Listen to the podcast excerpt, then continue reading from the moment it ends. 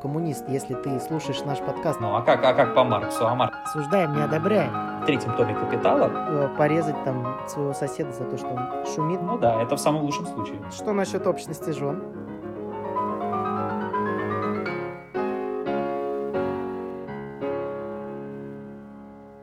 Всем привет! С вами подкаст «Русский мужичок-говорун» и его ведущий я, Никита. И я Вадим. Наш первый цикл будет посвящен равенству и неравенству во всех его формах и проявлениях и связанных с ним идеологиям. А в ходе нашего подкаста мы поможем вам вспомнить, ну а может и узнать, как изменялись представления о равенстве и неравенстве в обществе, какие идеологии этому способствовали. А, ну и также обсудим положительные и отрицательные стороны каждой из этих концепций. Да, и сегодняшний выпуск мы хотим начать с того, как вообще строится общество и что оно из себя представляет. Есть множество определений общества и много концепций, которые пытаются объяснить его генезис. Я думаю, что слушатели и так понимают, что такое общество, так что мы просто ограничим это понятие определенными рамками, внутри которых нам будет удобно вести дискуссию, а вам будет удобно понимать, на что мы опираемся. Так что, как такового определения э, лично я давать не буду, может быть, сможет дать Никита, но э, основа общества это совместная жизнь и совместная деятельность. Но это именно основа. То есть это не конечная черта общества, э, так как эти черты присущи также и родовой общине, которая, по сути, была самой первой формой э, до общественных отношений. Но важно подметить, что родовая община базировалась э, не только на этом, и даже не столько на этом, сколько на кровном родстве, что, в принципе, серьезно отличает родовую общину от общества. А, да, в целом я с тобой согласен и хотел бы вспомнить американского социолога Льюиса Моргана, который говорил о том, что у каждого общества, а, каждое общество проходит несколько стадий развития, которые он называл дикарями, варварами и цивилизацией. Дикарями он называл тех, те общества, которые научились добывать огонь и строить себе жилище. Варварами он называл те виды обществ, которые а, начинали тем или иным образом расширять свои собственные территории, вести какие-то военные действия планированные. Вот. И, соответственно, категория цивилизации достигли те общества, в которых происходил некий технический прогресс, совершенствование орудий труда и развитие собственной культуры. То есть в этом смысле первобытное общество можно, ну, на мой взгляд, можно отнести именно к первым двум категориям, поскольку технический прогресс и развитие культуры появилось э, ну, э, характерно уже для более поздних этапов эволюции. Вот. И скорее, да, и скорее для начала там уже того же там раннего э, среднего. Ну, по сути, да. Опять же, тот же технический прогресс во многом э, первобытный так называемый коммунизм прекратил, но к этому мы очень скоро вернемся. Я приведу несколько примеров определений общества, которые дают социологи, и в дальнейшем мы их просто редуцируем до нескольких важных черт. То есть, по мнению Дюргейма, общество характеризуется над индивидуальной духовной реальностью, что, в принципе, отдает психологизмом. С точки зрения Вебера общество характеризуется тем, что это продукт ориентированных на других членов общества действий, тоже довольно неплохое определение, хотя и жидковатое. И Маркс представляет общество как исторически развивающаяся совокупность отношений между людьми, которые складываются в процессе их совместных действий, ну, в скобочках труда. В целом, довольно неплохое определение, вполне универсальное. И, собственно, Парсонс полагает, что общество – это система отношений между людьми, основанных на нормах и ценностях, образующих культуру. Тоже, опять же, определение неполное, но в целом довольно неплохо. Да, я делю в целом этапы развития общества. Я, я хотел бы выделить именно два наиболее важных, на мой взгляд. Это как раз то, о чем ты сказал. Это концепция Маркса, который видел идеальное общество централизованным, в котором отсутствует частная собственность и свободный конкурентный рынок. А, общество, в котором постепенно должны отмереть а, государственные институты, вследствие прихода к коммунизму, что, по мнению того же Маркса и Энгельса, будет напоминать первобытную общину только на новом этапе эволюции. Вот, однако есть и другие позиции на этот счет, например, э, э, Льюис Моргана, эволюциониста, которого я приводил выше, и могу привести еще в пример Герберта Спенсера, также социолога, э, который считал, что прогресс общества достигается за счет конкуренции. Вот, эволюция происходит... Но он был, по сути, тоже эволюционистом? Или это да, скорее... все правильно, да, он тоже был эволюционистом, и он считал, что обще... конкуренция, естественно, для э, любого общества в любые времена. Он считал, что только конкуренция может породить э, желание людей развиваться, потому что за счет конкуренции появляя, э, у многие люди начинают проявлять и некую инициативу для того, чтобы предоставить, получить для себя лично лучшие условия, предоставить там лучший продукт на рынок и так далее. Конкуренция должна осуществляться в условиях постоянного увеличения индивидуальной свободы. И При этом общество должно быть децентрализовано и иметь возможность добровольно договариваться с другими субъектами для создания добровольных каких-то экономических э, взаимоотношений, что э, является, по сути, противоположностью позиции Маркса. То есть позиции сильно расходятся. Ну да. Что насчет, что насчет общности жен? Как тебе такая история?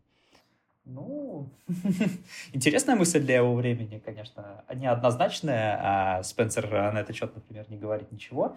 Но потенциально, если мы будем теоретизировать, представлять, э, ну, э, будем апеллировать к идеальным представлениям Маркса о коммунизме, которого никогда не было и навряд ли он когда-то сможет существовать, ну, вполне возможно, что так и будет, но искоренить, э, чтобы искоренить в людях чувство собственничества и искоренить такой институт, как институт брака, потребуется очень много столетий, на мой взгляд, если не тысячелетий. Поэтому я не уверен в том, что такое будущее когда-либо настанет. Ну, возможно, и настанет, но явно не при нашей жизни.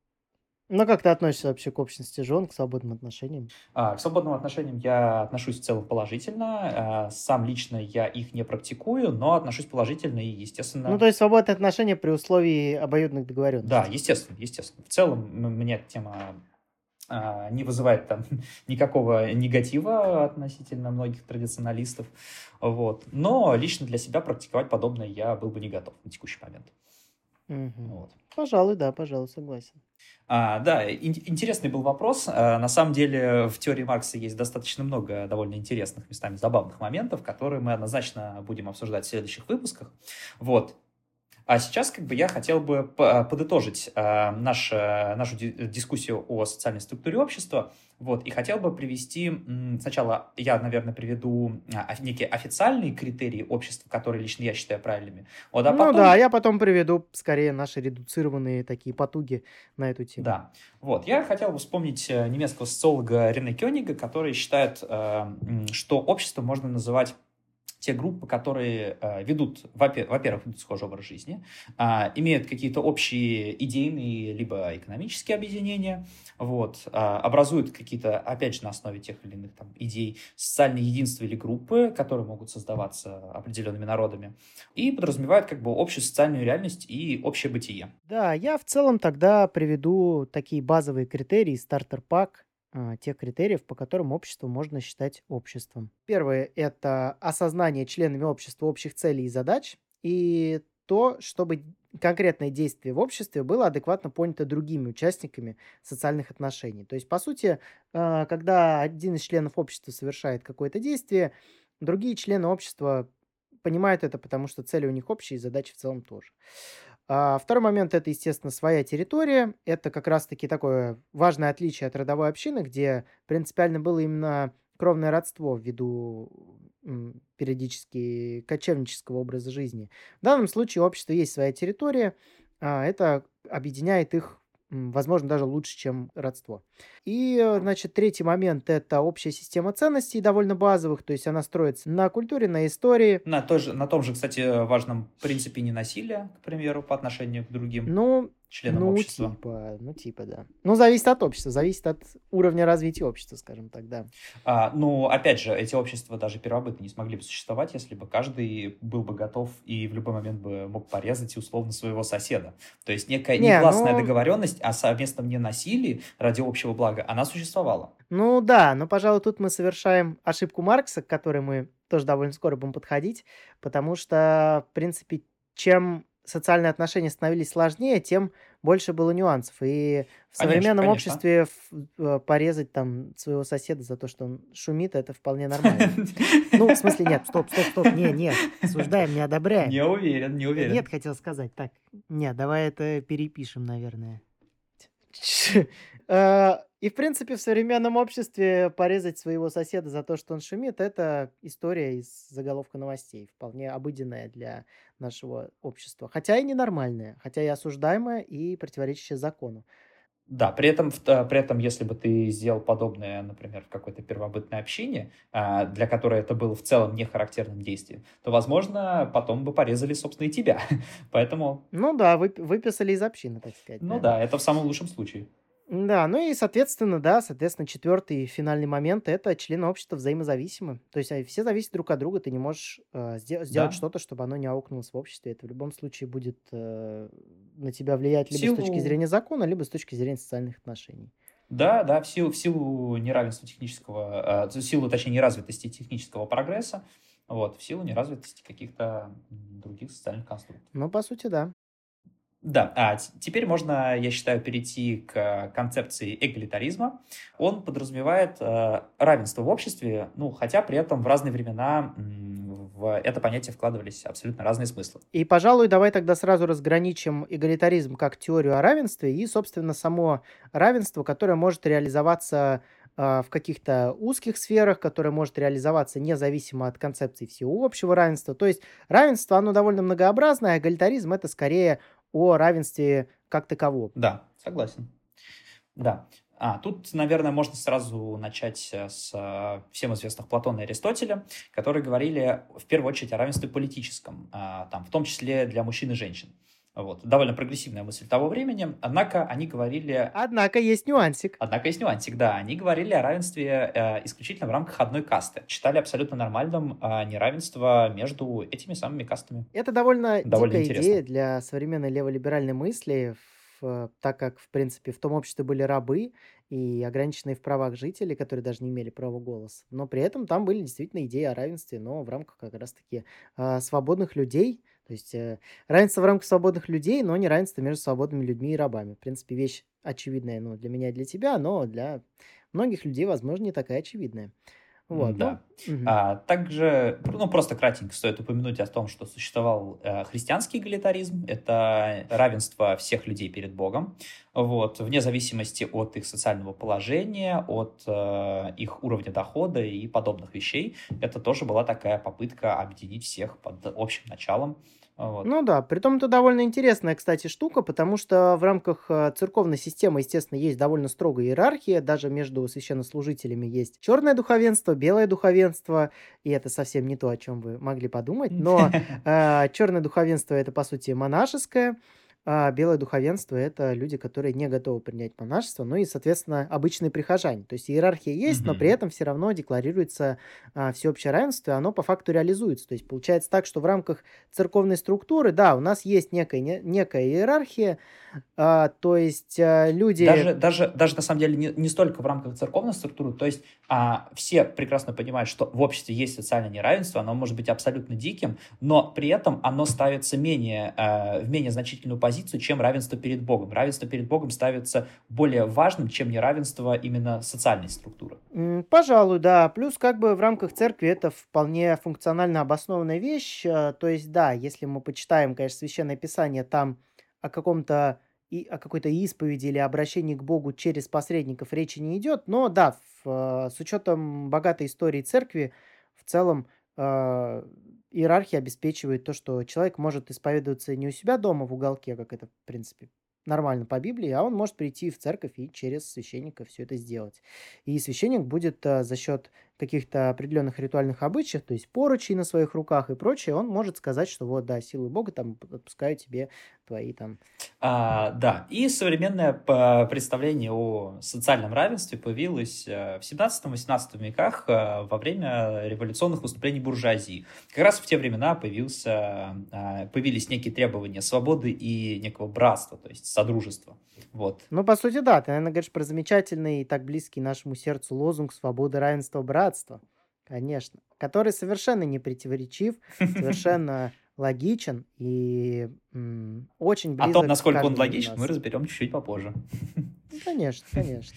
По сути, что интересно, вот этот путь от э, древнегреческого представления о социальном равенстве в рамках конкретного сословия, конкретной группы лиц, каст, э, до лозунга «Свобода, равенство, братство» Путь был довольно долгим, но сейчас есть сторонники и первого, и второго подходов, и первый считает, что неравенство между разными сословиями и равенство внутри них – это эффективно и нормально, то есть это создает конкуренцию между сословиями, особенно с учетом социальной мобильности, развивает какую-то мотивацию в обществе, о чем ты говорил ранее.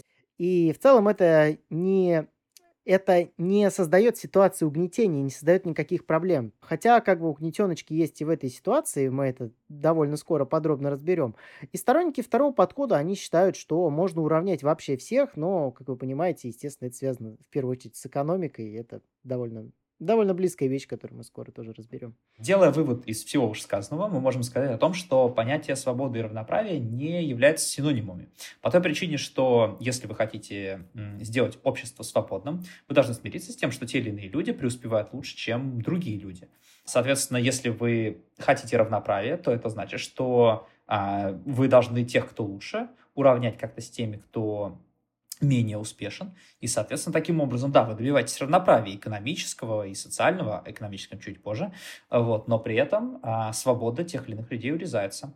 И на... Ну, по сути, да, здесь есть э, такие две как раз такая серьезная черта, то что, ну, свобода позволяет, в принципе, осуществлять свои стремления в рамках своей группы, ну и зачастую вне нее, Мгм. но при этом всегда оставляет возможность для вертикальной мобильности между группами. Это подход либеральный к свободе, так как либерализм в целом свободу ставит выше, чем равенство. Мгм. А, а равенство, как правило, ставится выше свободы. Эта идея исключительно левацкая, и свободу как таковую она нарушает. Об этом мы, в принципе, скоро поговорим. Но Да. есть, естественно, промежуточные подходы. Это, мой взгляд, Социал-демократы?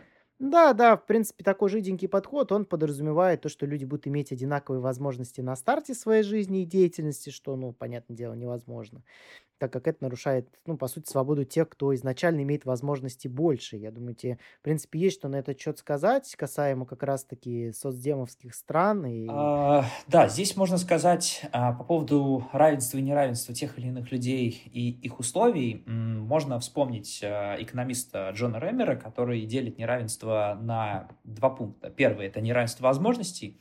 Это а, неравенство из-за неких внешних обстоятельств, на которые вы, как человек, способны повлиять. То есть это, к примеру, там, уровень образования родителей, это ваша генетика, страна происхождения. Вот. И второй пункт – это остаточное неравенство, которое считается, возникает в силу различий между усилиями, прилагаемыми человеком, и удачей, везением. Вот. И если количество прилагаемых усилий зависит от самого человека, то его генетические особенности невозможно изменить. То есть это значит, что при равных возможностях там люди а, там, одной, к примеру, расы, там, из одной страны, они при этом не будут равны друг другу по причине того, что имеют различные, различные гены и имеют различные способности в связи с определенным а, набором этих генов. Пожалуй, да. В принципе, из этого тогда мы можем выделить таких а, три интересненьких подхода к равенству. Это формальное равноправие, которое предполагает принять идею справедливости как минимума благ. То есть э, у всех всего по чуть-чуть, и все кайфуют. Да, все при этом равны, все все, равны, кайфуют, да. ни, у каки- ни у кого никаких амбиций нет. Естественно, это невозможно. А, Формальное равенство корректирует исходное неравенство к одинаковым возможностям и дистрибутивное равенство, при котором блага просто распределяются одинаково. То есть неважно, какие у тебя там потребности, какие потребности у соседа, там без разницы. Всем все распределяется одинаково, поэтому все равны. То есть лозунг там каждого по способностям, каждому по потребностям, ну, come on, никто не вычисляет потребности каждого конкретного человека. Есть просто как с опросами, там, допустим, Левада-центр, есть некая малая группа, на основе которой вычисляются, типа вычисляются какие-то э, равные потребности, и на основе их распределяются блага. Опять же, опять же, да, это проблема, называемая Насимом Талеби, в, э, Талебом в книге «Черный лебедь» ошибкой выборки. Э, Вы можете делать э, какие-то действительно стоящие выводы, опросив все население той или иной группы, в рамках которой вы проводите ис- исследование. Если вы опрашиваете там а, от нее 1, 2, 3, 5, 10 процентов, это не говорит абсолютно ни о чем. Все зависит от локации, от э, просто э, элементарного рандома тех людей, которые проходят в определенной точке в той или иной момент. Вот. И это как э, с опросами, например, по предпочтениям а, о симпатиях или отсутствии этих симпатий к главе нашего государства.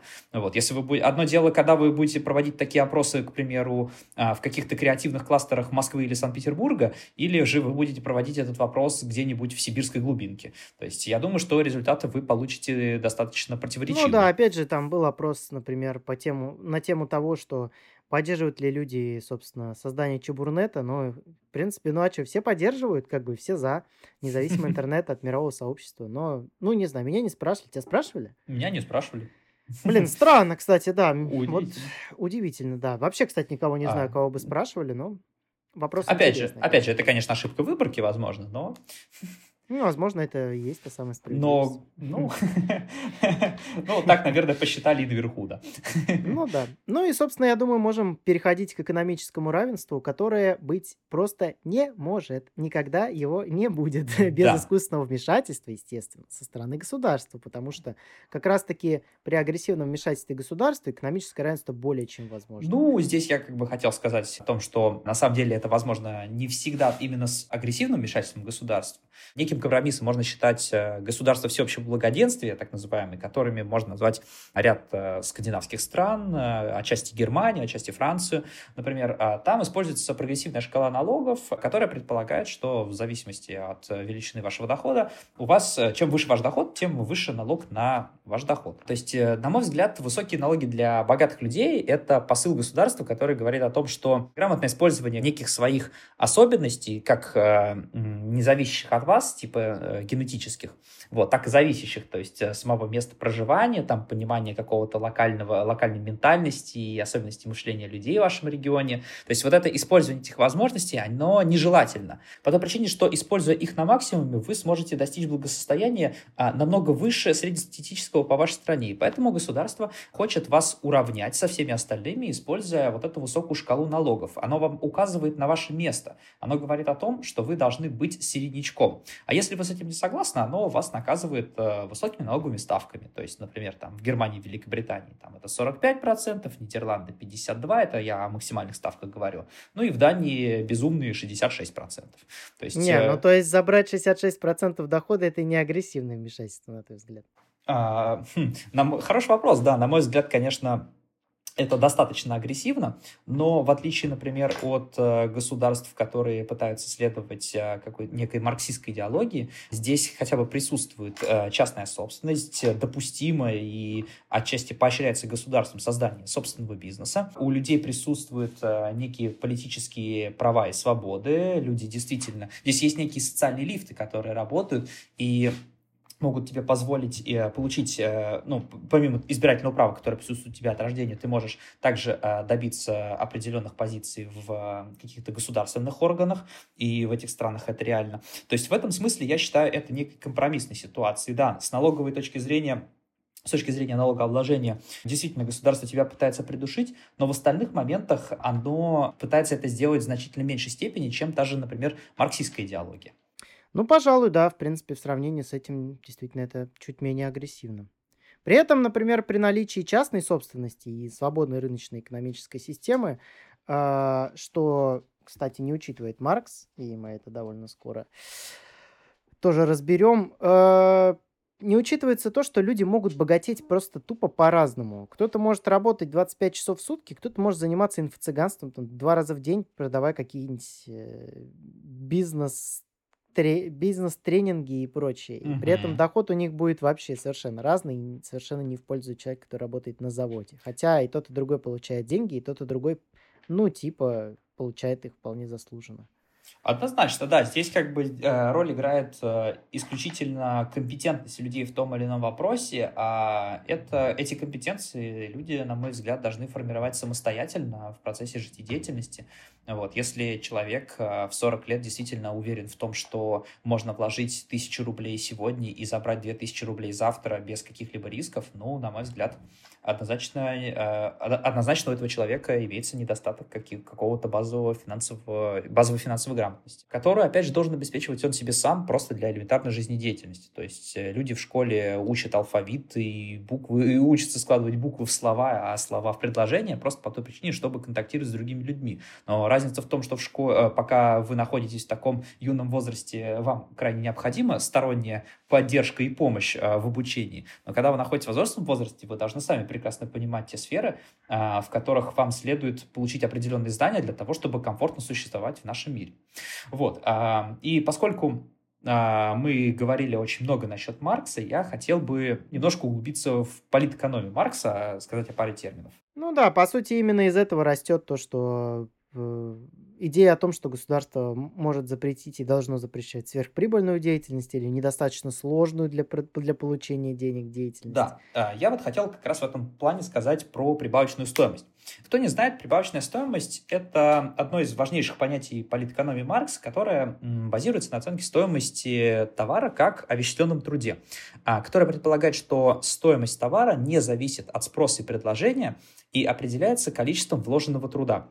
А, то есть имеется в виду, что некий дядя Вася, который произвел э, на заводе, к примеру, топор, стоимость этого топора должна равняться закупочной стоимости стали для создания самого топорища, должна равняться стоимости древесины, закупленной для для ручки топора и должна являться количеством затрат на станок дяди Васи и количество оплаченных ему рабочих часов. А при, это при том, что забавный момент, э, что в третьем томе «Капитала», а, то есть мы сейчас говорим о основополагающем томе, о первом, а в третьем томе «Капитала» Маркс признается, что в реальной экономике обмен происходит по ценам производства, неравным затратам труда. То есть э, он признает главенство капиталистической системы, которое было бы ну, довольно глупо отрицать э, в рамках реалий его его жизни нашей текущей, потому что первый его том базируется на его каких-то абстрактных представлениях.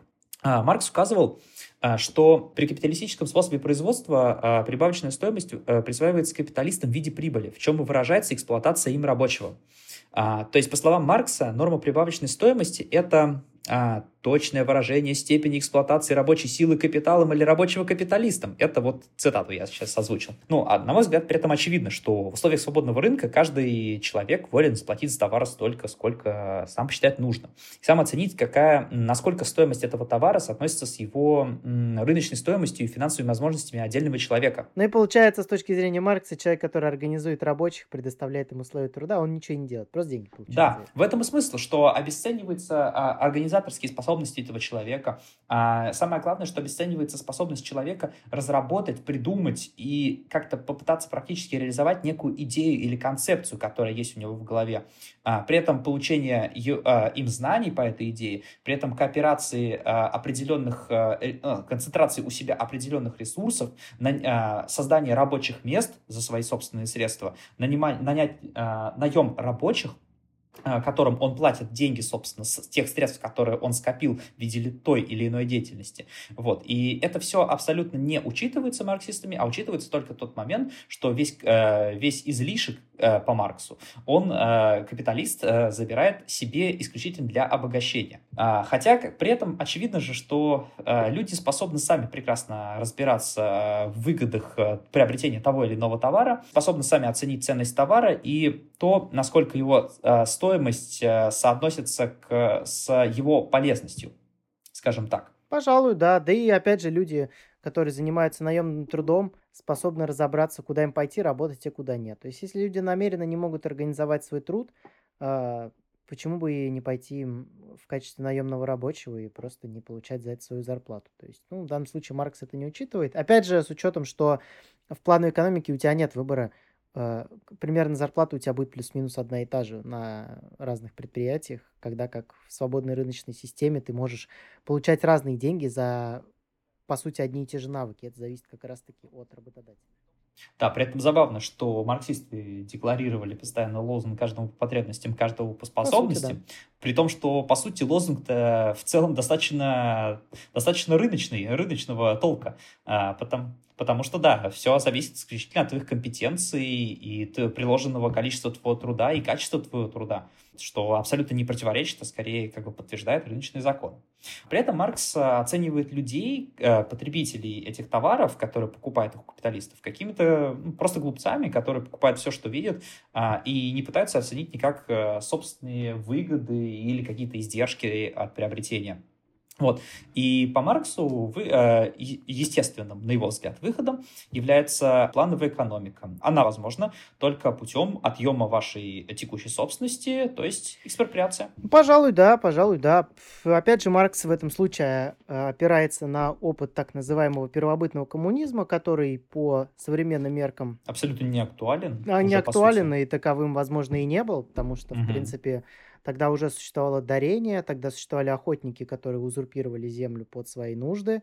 И, соответственно, также есть археологические раскопки, подтверждающие, что а, уже в тот момент были военные столкновения. Согласен, однозначно. Также в рамках теории марксизма я бы хотел затронуть еще два важных понятия, которые не вписываются в теорию Маркса, но которые существуют э, прямо здесь, сейчас, на данный момент, в России, в странах Европы, в Америке, во многих других государствах, и которые не вписываются в теорию марксизма. Это креативный класс и прекариат. Креативным классом, по сути, можно считать людей, которые зарабатывают деньги, используя а, какие-то новые, а, новые методы производства, используют новые технологии, обладают большей степенью автономности и гибкости, в отличие, например, от текущих категорий, ну, то есть это рабочего класса, ну, обычных, условно, заводских рабочих, да, и обслуживающего класса, соответственно, людей, которые работают а, в секторе услуг.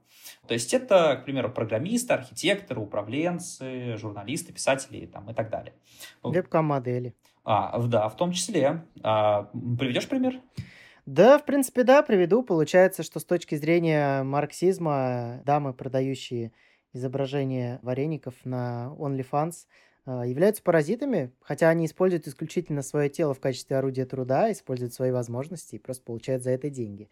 А, но так как это сфера услуг, а не товаров... А какие у них есть средства производства? Свое тело. Все. Ну, а как, а как по Марксу? А Маркс не, не говорит о том, что такое возможно, что ж А, собственно, да, при этом очень интересно, как коммунисты смотрят на один важный момент. Мы зададим этот вопрос обязательно коммунисту. Коммунист, если ты слушаешь наш подкаст... Приходи, приходи к нам, к нам обязательно, мы очень ждем. Да, и мы зададим тебе один интересный вопрос. А, ситуация, когда дамы честной судьбы отказываются от... А, того, чтобы сниматься на порностудиях и снимаются исключительно у себя дома и продают э, видео на разных сервисах типа Манивиц там или Патреона, являются ли они паразитами или же это освобождение от э, угнетательской системы порностудий? Да, тут еще интересен вопрос, как э, марксисты рассматривают это типа с точки зрения влияния на социум. То есть я так понимаю, что э, скорее это будет рассматриваться... Ну, Маркс, он в целом же все-таки экономист, а не этик, так сказать. Это, это да, я согласен, но интересно вот еще и такую позицию маркси, э, марксиста и коммуниста было бы услышать на этот счет с точки зрения соци э, социальной э, составляющей, насколько это было бы в принципе этично, и было бы, например, э, если, например, э, подобная форма экономической, экономического взаимодействия, э, которое ты сейчас описываешь, она недопустима была бы при марксизме, при марксизме, было бы допустимо, например, иметь э, государственный завод э, с некими э, женщинами вольной судьбы, которые mm-hmm. работают на государство, работают на определенном фиксированном окладе и занимаются абсолютно тем же самым, только под контролем государства. Насколько это было бы э, правильно с точки зрения экономики и какой-то а, общественной морали э, при марксизме? Хотелось бы услышать. Пишите, кстати, если среди вас есть коммунисты, марксисты, пишите свои ответы. А, мы в конце укажем места, где вы могли бы оставить свой комментарий на этот счет, и мы обязательно ответим на них в следующих выпусках. Ну и, собственно, я думаю, можем перейти к политическому равенству, которое можно иллюстрировать одной простейшей историей, аналогией, которая доказательством не является, но, тем не менее, иллюстрирует то, как работает политическое равенство. Аналогия максимально простая. Э, есть дом, в нем есть две квартиры. И есть, и проходят выборы. Они проходят прямо на следующий день после этой истории, значит. И э, на выборах президента есть э, два кандидата, совершенно понятных, прозрачных. Есть Уга Буга и есть Ростислав Ростиславович. А, в квартирах живет, в одной живет Александр, в другой живет Санек, его жена Санька. А, значит, Александр, он а, считает себя русским, ну, то есть все происходит в России, естественно. Он считает себя русским, он знаток русской истории, русской культуры, слушает русскую оперу, вообще прекрасно ориентируется в русской культуре, в русской истории, знает политические системы, пьет исключительно крымское вино, естественно. И выпив э, бокальчик перед сном крымского венца, он утром встает и идет голосовать за Ростислава Ростиславовича. Но за стеной живут два человека, Санек и его жена Санька, они бахают антисептичка и, собственно, утром также идут голосовать. Но голосуют они за Уга-Бугу. В этой ситуации, как вы можете догадаться, побеждает Уга-Буга. Так и работает политическое равенство и, так сказать, э, демократия. А, да, это, к сожалению, довольно довольно грустный пример, и в целом отчасти он э, в какой-то степени демонстрирует текущую э, ситуацию с выборами в России. Да, в принципе, не только в России, на самом деле, во многих государствах. Ну, по сути, современно демократическую. По сути, систему. да, да, да. То есть на текущий момент компетенции людей, идущих голосовать, они абсолютно никак не оцениваются, и э, в целом никакая политическая система не будет мотивировать людей на то, чтобы эти люди а, смогли более детально углубиться, даже не то, что углубиться в какую-то политическую программу, а чтобы эти люди отдельно изучали какие-то политические системы, как они функционируют. И никто не поощряет понимание людей того, что многие из тех лозунгов, которые выдвигают определенные кандидаты, неосуществимы. Вы, например, можете, если вам интересно, можете почитать замечательную программу Российской системной партии КПРФ, а, в которой количество популизма просто зашкаливает. Вот. С, с учетом подъема уровня и пенсий, и зарплаты, всего подобного. Вот. Э, почитайте, ознакомьтесь, ну, по на сути, самом деле, да, очень интересно, вам, очень а, забавно. Если вы максимально предвзяты к системной оппозиции, можете почитать предвыборную кампанию Алексея Навального, которая также пропитана популизмом. Там множество решений типа повышения пенсии, снижения ипотечной ставки, но ни слова о том, как добиться того, чтобы бюджет был достаточно великим для того, чтобы всего этого можно было добиться. И более того, да, ты правильно сказал, что из действующих систем, таких систем, которые бы мотивировали людей интересоваться политикой, историей и в дальнейшем осознанно подходить к голосованию, их практически нет. Разве что вот в Эстонии предпринимаются попытки сделать э, избирательное право не всеобщим, а действующим только для тех, кто сдал экзамен по местной истории. Но, на мой взгляд, ис... довольно интересно, да, на мой Да, взгляд, истории здесь, интересно. конечно, недостаточно, так как люди в целом, э, во-первых, должны сдавать также экзамен на знание политических систем как таковых и на элементарную логику, чтобы люди просто понимали, что из чего вытекает, что как бы определенные какие-то моменты, э, когда ты что-то в бюджете повышаешь, где-то оно уменьшается, и нужно просто это грамотно спланировать. Также, естественно, на знание программ тех кандидатов, на которые они, за которых они голосуют.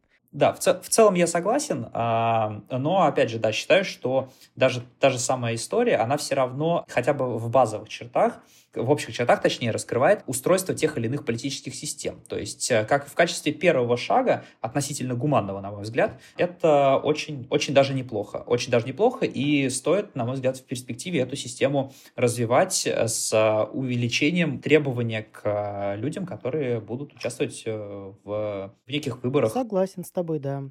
Пожалуй, тогда на сегодня мы с вами на этом прощаемся, и в следующий раз мы поговорим об элитаризме. Всем пока. Всем спасибо за внимание. А, слушайте нас на Яндекс Музыке, Apple подкастах, Google подкастах, а также э, в нашей группе, э, заходите в нашу группу ВКонтакте «Русский мужичок Говорун», задавайте вопросы, пишите комментарии, мы обязательно постараемся на них ответить в наших следующих выпусках. А, также у нас есть телеграм-канал, он также называется «Русский мужичок Говорун». А, подписывайтесь, мы туда также будем выкладывать выпуски и, возможно, что-то еще интересное.